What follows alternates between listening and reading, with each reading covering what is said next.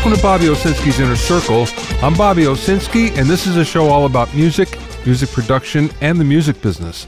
My guest today is film composer and educator Chris Boardman. First of all, radio is changing, and it's changing big time. There's something new on the horizon, and it's called virtual radio. And it's not necessarily something that you're going to notice immediately, but behind the scenes, there's a lot going on. Essentially, what radio stations are trying to do is eliminate the local studio. So they're putting a lot on the cloud. And this even means local programming. So things like listener calls and local interviews, and even the library of advertising and music that they're using will all go into one place. Now, what this does, it reduces the engineering and the equipment costs. But what also happens is things get even a little more homogenized. Yeah, we didn't think that could happen, huh? But it looks like we're heading the way of less and less local programming and specific local programming and more and more centrally located network programming. That being said, there's also another change coming to radio and that is most radio stations are going to begin to record video of the radio broadcasts. So, in other words, you'll be able to see the radio personality. Whether that's good or bad, I'm not sure, but it definitely works for network shows. Uh, lots of sports shows do this, do simulcasts. But I think you're going to see it more and more, even on a local level. One of the big problems with this, of course, is it's easy enough to do radio, it's easy enough to do audio. The real hard part is the editing. But apparently, there's some smart technology that's driving switching and driving all of the elements that are traditionally very difficult to do in video. So we'll see how that works. But one thing that's happening for sure is the line is beginning to blur between TV and radio.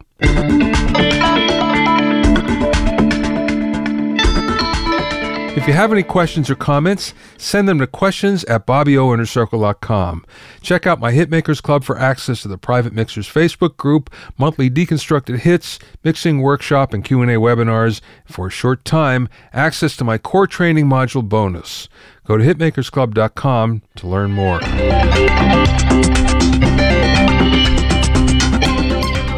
Now, we all have a lot of gear. Some of us have more gear than others. And that begs the question do you have insurance for your gear? Many of us think, well, wait a second, I have homeowners or renters insurance, and doesn't that cover it? Well, not necessarily, just like your car insurance may not cover it if you're going out to a gig with your gear. So, for instance, what ends up happening is your homeowners or renters insurance generally won't cover anything that's outside of the home, first of all. But even if you have a home studio, for instance, and something occurs within that studio, if you're making money with it, or if the insurance company deems that it's some sort of a business, guess what? They're not going to pay on it. And the same thing happens with your car insurance. If you're out on a gig and you're making money from it, then it's likely that the insurance company will not pay on any claims. So, that being said, there are other problems as well. Even if they do decide to pay, are they going to pay the true replacement value of your gear? So, for instance, let's say you have a guitar that you bought in, oh, 1975. And this guitar, in fact, cost you 350 bucks back then, but is now worth 3500 well, do you think the insurance company is going to pay you 3500 Probably not because the insurance agent is not sophisticated in these things. Same with computer gear, for instance. If you have a computer that's loaded up with $5,000 worth of plugins, for instance, chances are that the insurance company will only pay on the value of that computer.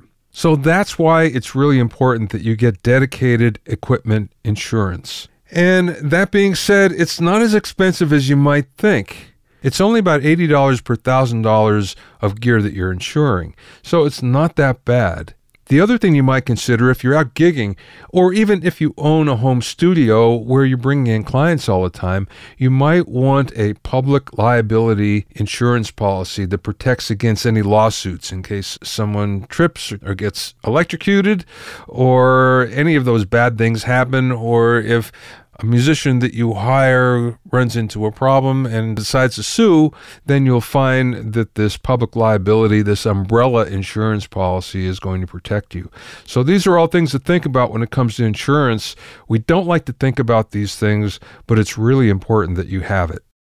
My guest this week is film composer Chris Boardman, who was one of my first guests when I started the podcast four years ago. He was originally on episode number 11. Acknowledged for his work in film, television, records, and academia, Chris is a six time Emmy Award winner with 13 Emmy nominations and has also been nominated for an Oscar. He has multiple platinum records and has twice been nominated for Mentor of the Year by the University of Miami Graduate School. In this interview, we talked about the evolution of the film scoring business, as well as his new master's level film scoring course. We spoke via Skype from his home in Nashville. It was four years ago when we did the first interview. I think you were episode number 13. I'm sure things have changed in the film composition business since then.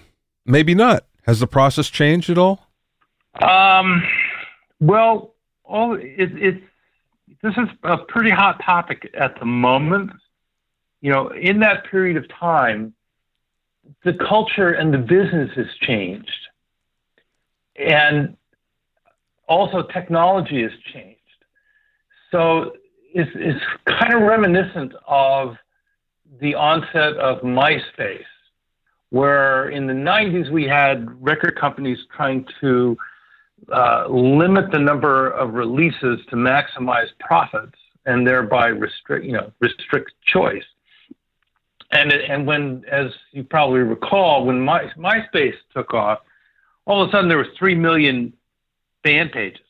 So it was, a place for for um, all, you know all the garage bands of the world to aggregate to show their wares.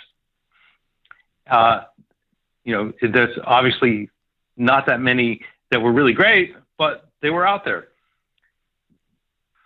In today's world, what I see is a lot of people enamored and, and for various reasons, for business reasons, for personal reasons, for passion reasons, whatever, to want to write music for media. And the tools have never been cheaper. So it's there's a flood of people who want to do this kind of work.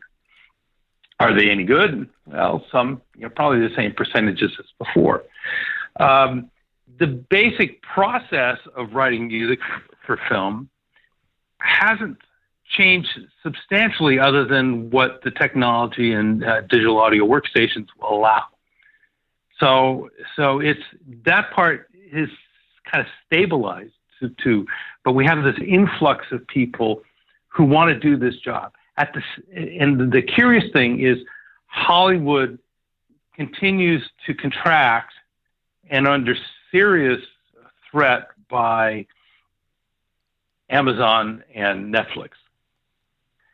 So it kind of is kind of creating this this environment where there's more projects to score, less of a budget to to uh, uh, make make a living at it, or at least what we expected to be paid 20 years ago. um, and we got more people who want to do it. So it, it kind of falls in line with my attitude then, which is the people who really know what they will are doing will rise above. They'll stand out.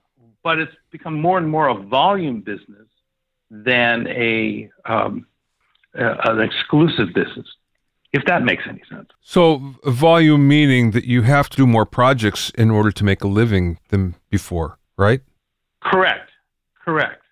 You know, so what I've focused on in, in my teaching is giving people a smattering of all the job descriptions so that they can do lower cost projects and keep more money in their pocket and be able to work across borders because it's no longer a domestic market only being shipped out across the world. We have people making, you know, more of a local based business, if anything, or a niche based business. I have a good friend that works for NASA. He's a rocket scientist, but he started out his career as a punk bass player and never gave up his love for music. But as it turns out, he posted something online that was found by Bollywood. and now he does all this Bollywood scoring on the side because they just love what he does, which is the perfect example of what you're just talking about.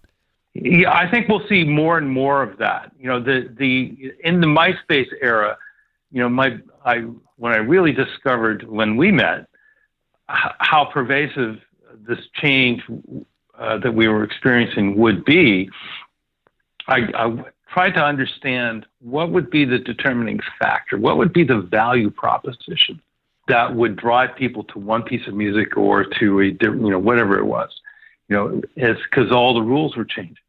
And that was my, my Lord, that was 10, 12, 14 years ago. I think that, that we're with, with the, uh, um, the Parkland shooting and the teens who are, who are, are organizing to change their world, uh, is is we're right right today. I mean, my my opinions are changing because the world is changing. We're saying we need to do something about the world. Art is part of that world, and and so it's it's all it's all going going to shift. And it seems like the the the value proposition for film scoring, music, etc., is going to be what is the authentic experience that the music creates because I, I just just 20 minutes ago read an article about how uh, Generation Z is bored looking at their cell phone. They're looking for something else. so so it just it, kind of strikes me as saying that well there has to be real value to be able to connect and we're going to by some seems to be that the potential exists for new filters to emerge that that will uh, act in the way that it did in the 20th century to be able to identify those performers, those filmmakers, those film composers that can connect people by by the use of their art uh, uh, in ways that we haven't necessarily imagined yet, but fulfill that need for an authentic connection between human beings. What's the difference between scoring for a movie and scoring for a television show and or scoring for a video game? Oh, well, anything that's in a linear what you described is two examples of a linear process as opposed to an adaptive music process.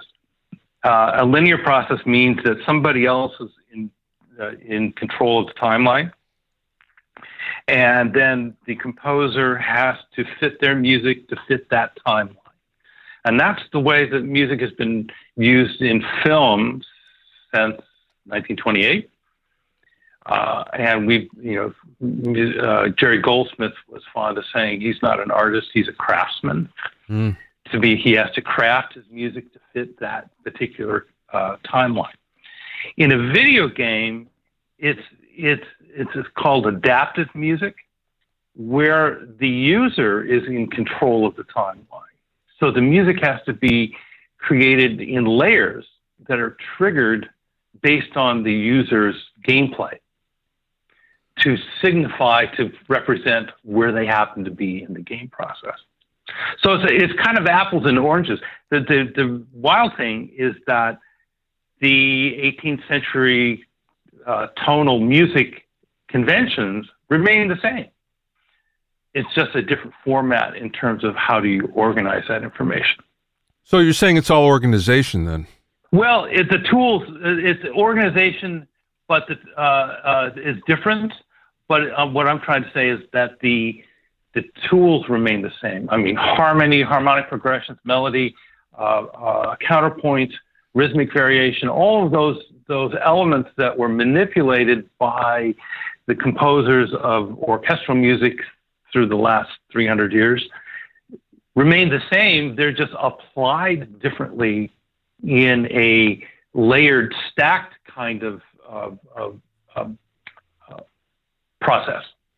Well, how about composition for virtual reality? Since your reality is 360 degrees, does that influence how the music is composed? Well, I, I've studied it. I've never done it myself, but it's interesting. I looked at it from a recording point of view, and they have what they're what's called emitters. So, so in a traditional music sense, we're dealing with stereo. In and panning in a 360 degree environment, as I understand it to be, there are emitters that will be triggered based on where you're looking or where you happen to be in that 360 degree environment. So it changes changes the process in that regard, in that you're recording all mono instead of trying to create this pleasant stereo blend, if you will. As far as the music being uh, um, uh, composed, you know, it's it's a funny thing. We have as as a culture been conditioned to respond to different sounds in different ways. Kind of goes back to fight or flight. You know, if you're if a loud noise will startle you, and do I go investigate it? Do I run away from it? Do I stand my ground? That kind of moves. That's part of the human experience. Uh, you know, in the film music, it began in uh, Berlioz with 37, I believe, introduced the concept of leitmotif, which means musical figures attached to characters and developed as a part of a characterization. That's what we've all been conditioned to respond to. Low sounds is ominous. You know, major seventh chords and bells and celestes is kind of frothy and, you know, pick your adjective. I don't believe at this point that those conventions will go away, regardless of the format. So, from a compositional point of view, you're adapting those compositional techniques to the different format, the different environment, because it's the um, emotional response of the audience is culturally driven, and it's, you can't get away from that. People will be confused as opposed to knowing what, what it is they're supposed to feel. Okay, so if that's culturally driven, would that vary then in different cultures? what our triggers are in Western society might be different in Cambodia or Japan, or, you know, you pick the place. Is that true or is it mostly universal? I would have to think that it's universal, but the but the individual definitions, if you will, the identities would be different, and and it's it's an interesting phenomenon how register plays a lot, a huge factor in, in that kind of recognition recognition of an emotion or a trigger of an emotional response. So if you're in Bali or you're in Bollywood or you're in Africa, you know, a low drum is going to probably mean the same as opposed to some high pitched sound. But the, the, actual harmonic and melodic content and rhythmic content could change to fit that particular culture. Okay, that makes sense. There are so many people that want to get into film composition and you weren't into them all day long in school, obviously. But that being said, I find that I'm approached so much, especially when I travel and I go to a college in a different country. There are theory instructors, there are people that come out of the woodwork and basically say, Can you help me get a job as a film composer in Hollywood? Of course, I know nothing about it, but that brings the question then what is the background that is required for someone to actually be successful in the business? Well, my take on that is, and based on my experience, uh, painful personal experience, mind you, is that musicians occupy one uh, mindset and is focused through sound and, and their own emotions or whatever whatever is triggering that that response. And that's their orientation. It's about the music. The single most important thing that you that anyone can use to further a film, a film composition career is to understand story and realize that music is just one of several departments that are employed to make a visual project of some sort. And every, everybody in the filmmaking process, the director, the producer, the screenwriter, the, the set design, the gaffer, the, grip, the special effects, they are all there in service of making of realizing the story that the director is trying to tell. And music just operates one vertical in that production hierarchy. What I was um, trying to say is that musicians tend to look at everything from a musical perspective as opposed to saying, I'm a filmmaker adding music to this project. And, and, and that I feel I, it takes a, a lot of discipline and, and why there's so few people who actually succeed is it's, it's difficult to make that transition to, you know, to, to uh, uh, jump the shark, so to speak, to say, I'm, I'm no longer just a musician.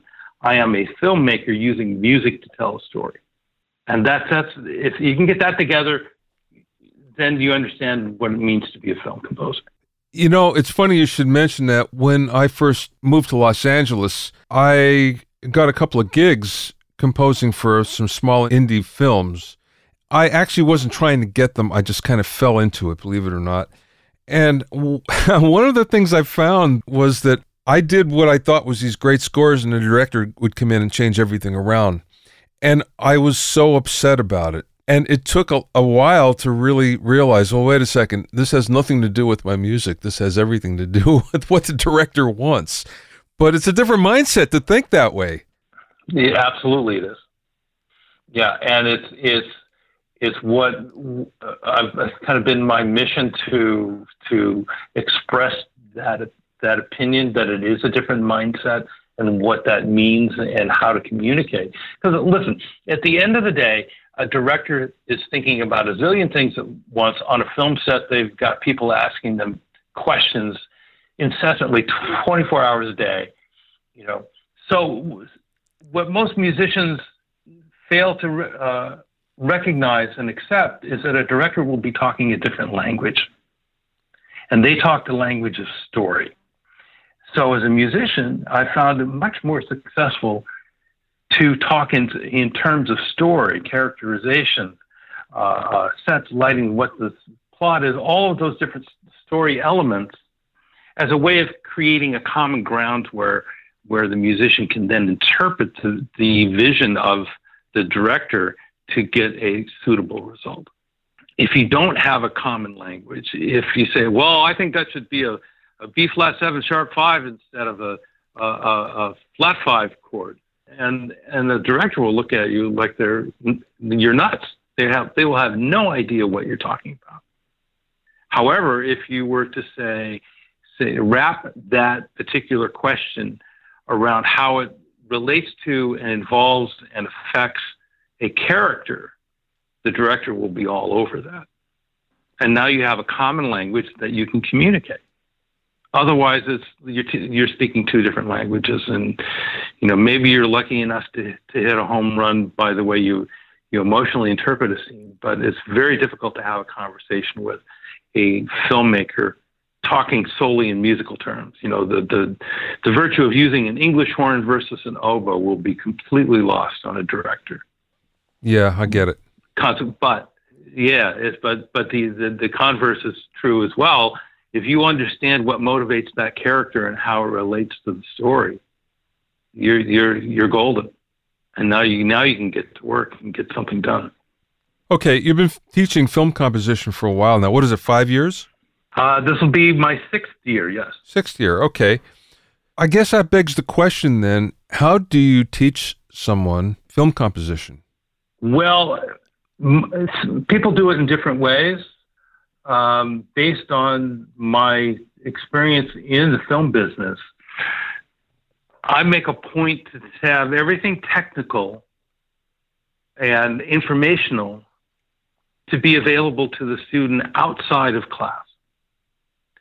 So to that to that end, I've built websites that that have curated as well as original content that the student can then refer to on their own time. Our class time is spent speaking in the language of story, and, and I don't talk about music at all. We'll listen, review, and critique, and express ideas based on how does that musical idea relate to the character, and what is it, how is it helping the story. So I found that to be very successful in my experience because it helps helps uh, uh, students, you know, uh, cross that divide to start thinking about about the music that they write in relationship to how it affects the story, as opposed to oh my gosh, I'm, I'm so emotional about this this melody, isn't it great? You know, that's that's really irrelevant. If it's fitting the story, if it's getting the emotion of the story across, then who am I to say what genre of music is appropriate or not? That's a personal taste issue. But if you can apply that that uh, a musical genre in a way that fulfills the needs of the story, then then you're on the nose, as opposed to trying to force feed your emotional idea into it. It comes back to that notion of of craft versus art. You know. Well, I think everything in the entertainment business is a combination of both. Absolutely. In certain cases, it skews more one way than the other. But that being said, if it's done well, there's that combination, that fine line that you know you do have both. I think. Yeah. Well, of course. I mean, you know, the whole one thing I wanted to say about that um, is that I encourage my students to learn how to become schizophrenic and be both a participant participant in the creative process as well as being an objective observer of their work.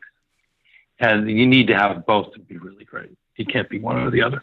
Since budgets are going down and, and they're fairly low, especially on certain types of projects, that means that the film composer is responsible for a lot.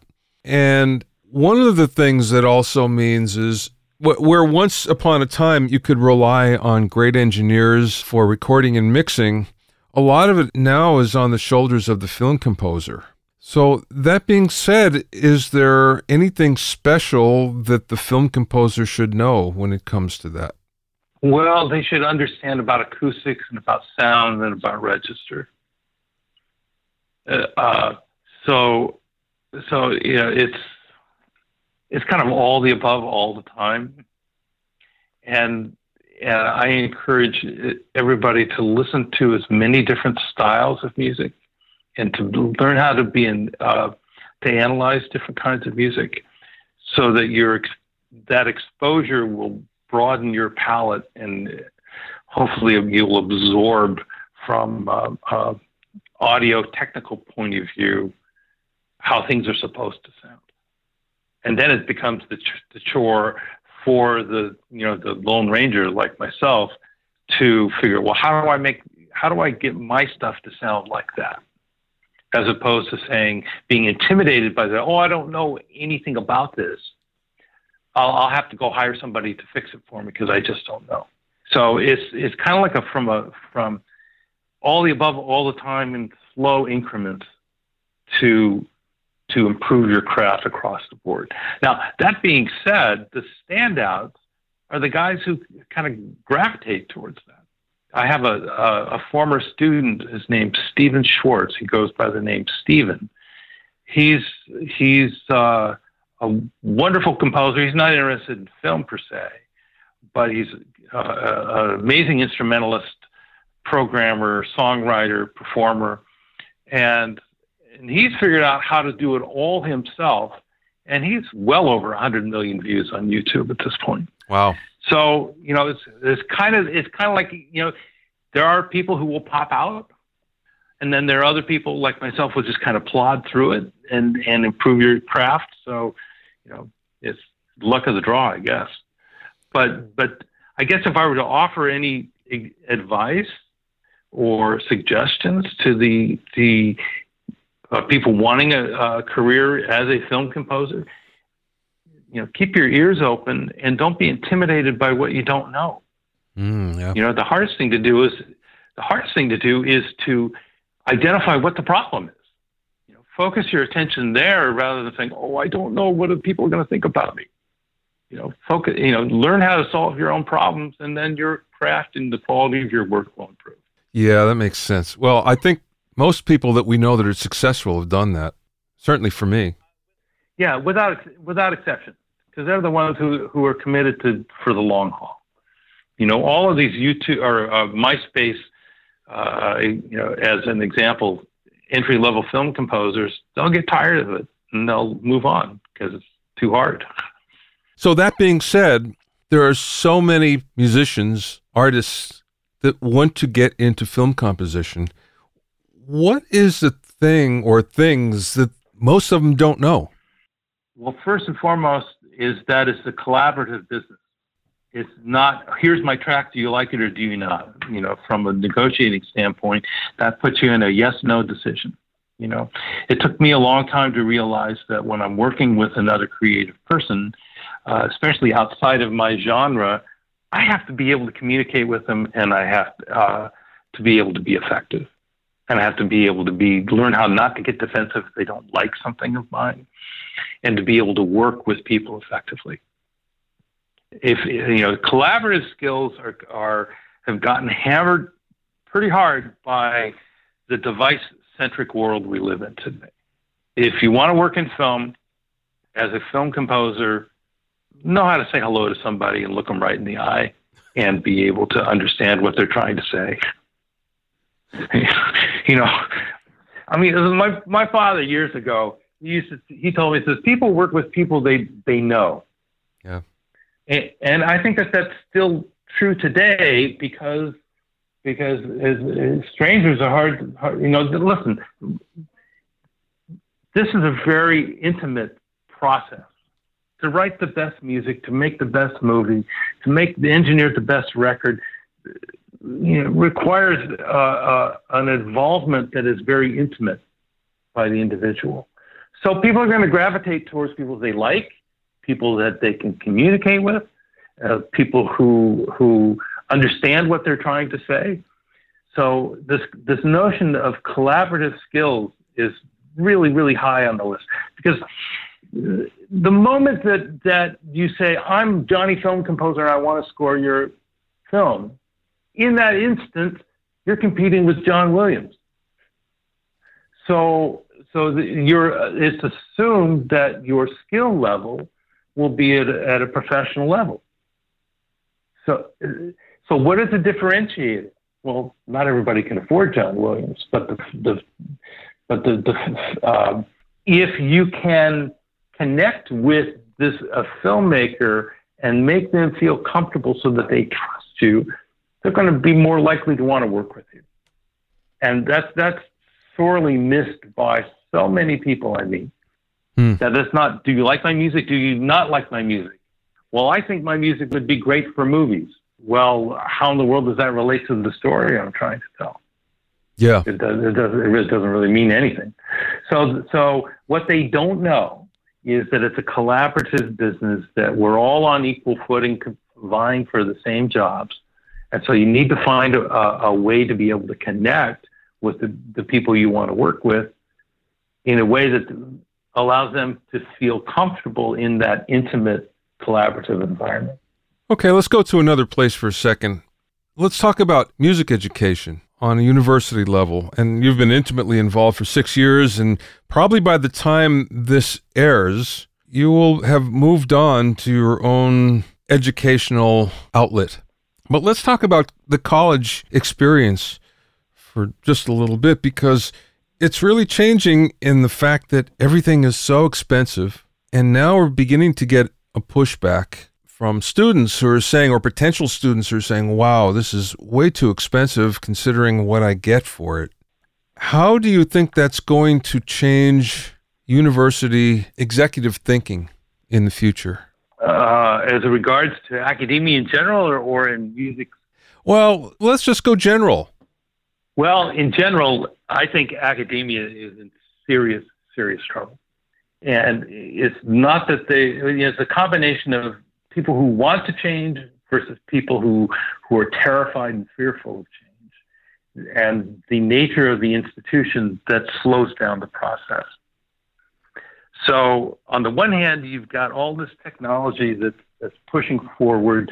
You have a new generation of, of students who've never experienced life without a smartphone, trying to be educated by a bunch of older than them people most of which in the in the academic world have never worked on the outside as as a professional, who are only regurgitating what they were taught when they were young.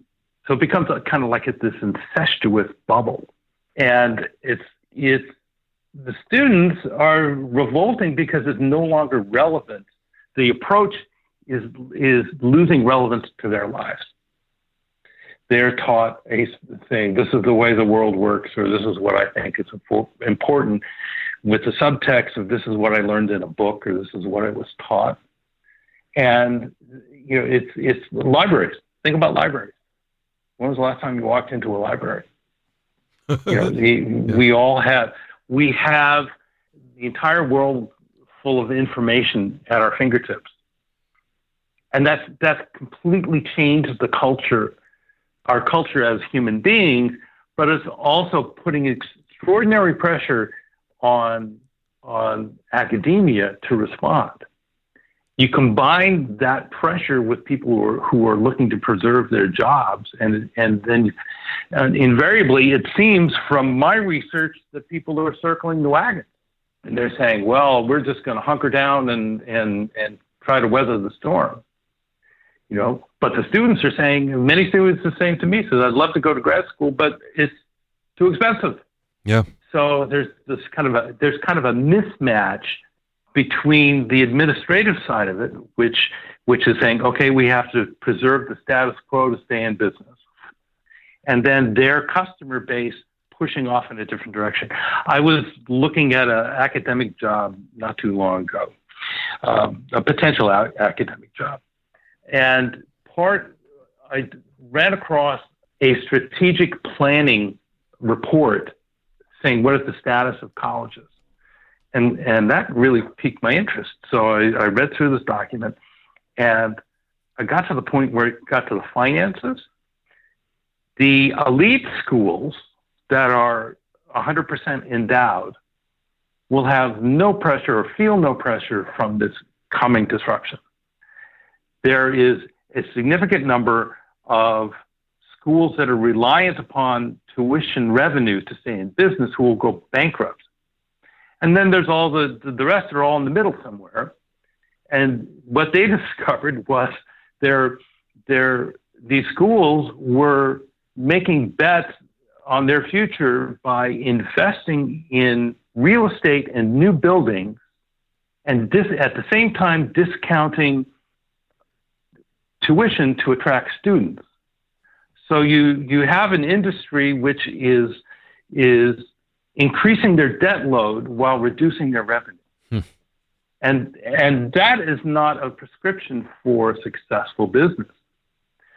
So I can't give you any kind of indication is to what the future will look like other than to say that there's an enormous gap in the marketplace where you have the institutions and the, the elite schools who will do what they do. You have people suffering on the bottom end who have no education. And then you have this big, big hole in the middle where people are looking for the information, they're looking for the edu- education, and they can no longer rely upon, oh, you have to go to, you know, the, the path to upward mobility is to go to college. That may or may not apply. So, so we have young people who are looking for the, the avenue that suits them best to, you know, to fulfill their needs. One of what I've decided that, that for myself personally that I can do is to take the courses that I developed in academia and for a fraction of the cost be able to make those available to people who want that kind of education. You know, and and um, we'll see how that ends up. You know, what I, one of the things I did learn from my educational experience is that that this notion that education is a tube sock is a myth.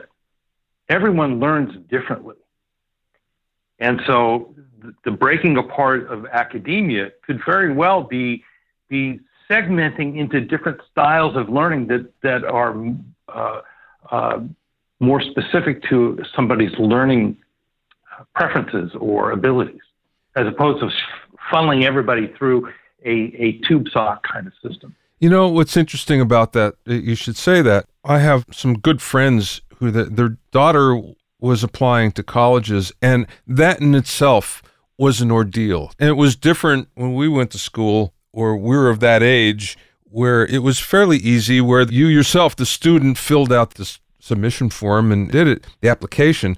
And now it's definitely a parent child proposition that everybody has to do this. It's an ordeal. That being said, she got into her favorite college, which is Colorado College. And the interesting thing was they have sequential learning.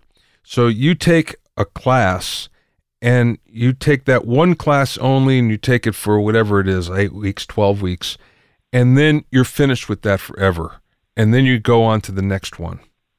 Which makes so much sense when you think about it because you know you only concentrate on that one thing for that period of time.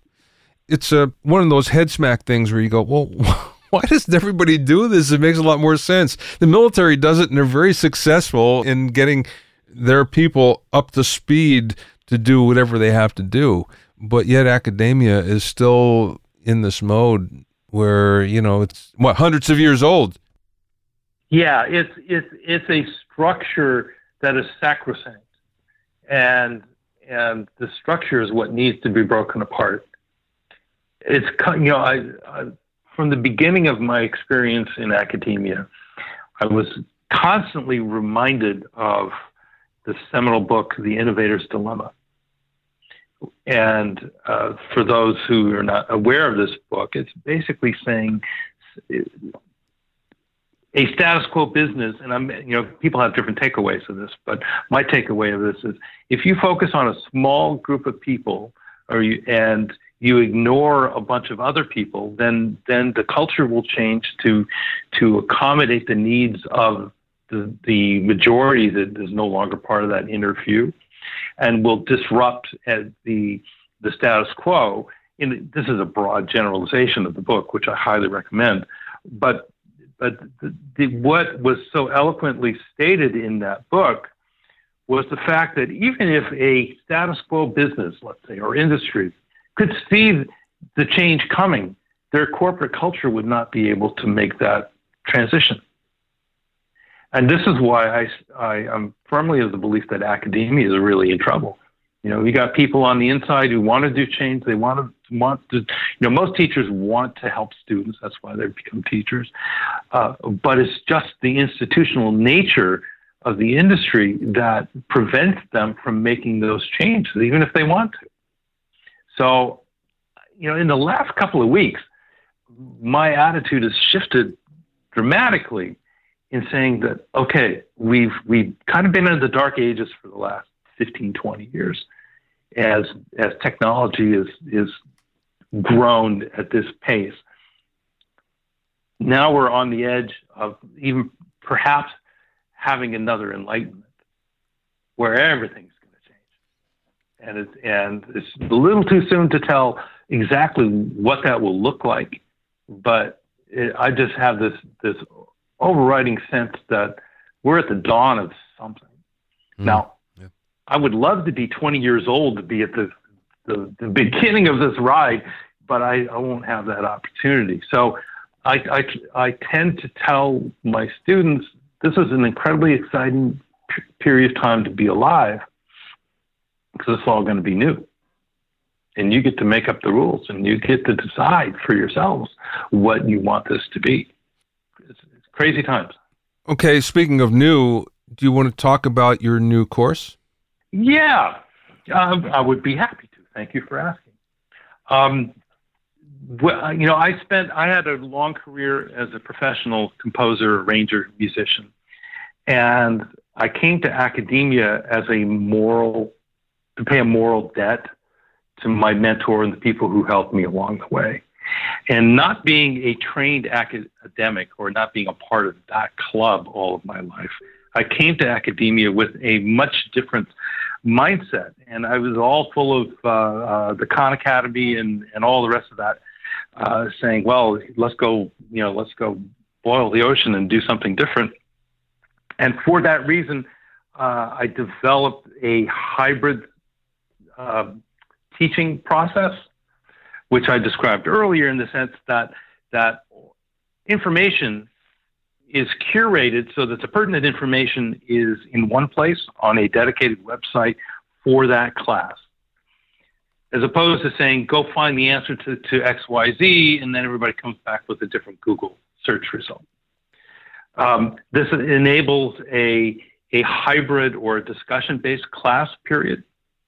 And in the case of the film scoring class, you know, we talk about film, we talk about the story, we talk about the relationship between all the different parties, creating a, a common language, knowing who you're working with, um, uh, and how they relate to what you do so that you can walk into a meeting and understand what everybody's role is. That was the basis of the class. So I've spent the last six years teaching and refining this process. And now that I've decided to leave academia, I've taken that same course that has worked very, very well uh, and reconfigured it in a online uh, format with a series of videos. Uh, of, of the curated content is also available as part of this package.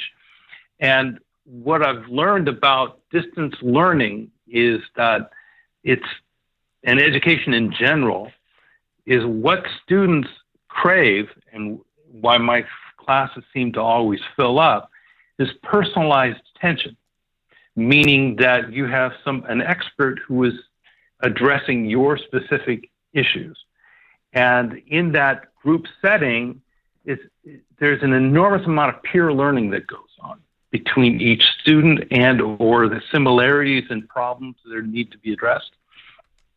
For that reason, uh, this online film scoring class is going to have this uh, baked into the process a, a series of webinars for that classroom experience for uh, for the people who who take the course.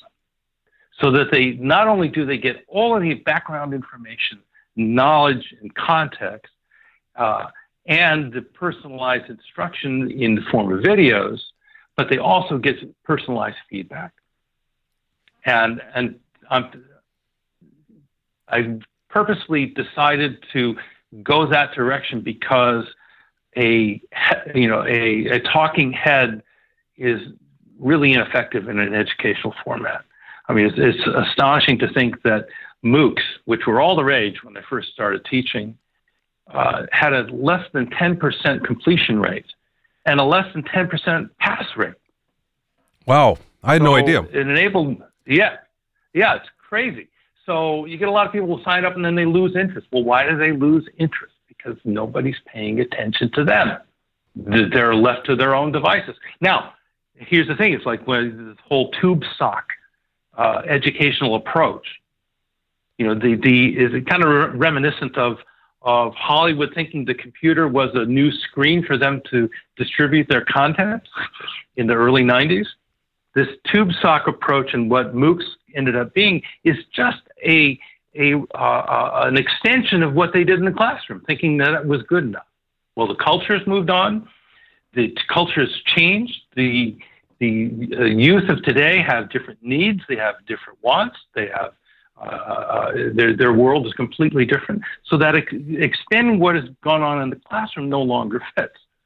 So for that reason, I I, I realized that if I was going to do this and, and have an impact, it would be I'd have to be personally involved. So not only are they paying for the information, the curated information, they're paying for time with me. What's the name of it? It's called Chris Boardman Masterclasses, Film Scoring Masterclass. There is a pre-launch sign-up page on my website, which is chrisboardmanmediagroup.com. And there's no, no, at this moment, there's no obligation. I'm just trying to, to gauge interest. Uh, and, and I'll be rolling out uh, uh, the launch plans here once the semester is over. Okay. And now I'm sure that, I'm sure that doesn't necessarily relate to this uh, conversation, but th- there is a masterclass tab on my website where they can find it. Last question, Chris. And this is something I didn't get a chance to ask you the first time around. What's the best piece of business advice that maybe you've learned along the way or maybe someone imparted to you? Be honest, because even though we're spread out across the globe, this is a very small community of people. And if you are not straight ahead, if you're not ethical, if you don't stand behind your words, if you are not honest in your dealings, it will come back to bite you in the butt. And now, the, in, the, in the world we live in now with trolls and bots, you can get destroyed in a matter of seconds. So, so, you know, as painful as it might be, be straight ahead, be honest, be accountable for your actions, and you will find your way. Because once you lose your reputation, you're done. And that begs all sorts of other all sorts of other questions about saying yes to something even if you're not qualified because you're so desperate to get ahead and all the rest of that. You know, we, you can go down a whole rabbit hole about that, but we need not do that here. But yeah, just be straight ahead, be honest, be a real person, and realize that you're dealing with people, and and you know the golden rule and all of that sort of thing. You may not get every gig, you may not reach the heights of, of fame and fortune and notoriety that you wish, but that part of it's out of your control. You can find out a lot more about Chris by going to chrisboardmanmusic.com. That's Chris, C H R I S, Boardman, B O A R D M A N, It's all one word, chrisboardmanmusic.com. To find out more about his masterclass in film scoring, go to cbmg.mykajabi.com. And you can find that link in the show notes of the podcast. Thanks for listening and being in my inner circle. Remember, if you have any questions or comments, you can send them to questions at bobbyoinnercircle.com. To listen to other episodes of Bobby Owsinski's Inner Circle, go to bobbyowsinski.com and select the podcast tab, or go to bobbyowinnercircle.com or find it on iTunes, Stitcher, Mixcloud, and Google Play. At bobbyowsinski.com and bobbyowinnercircle.com, you'll also find a sign-up form for my newsletter and for alerts for new podcasts. This is Bobby Owsinski. I will see you next time.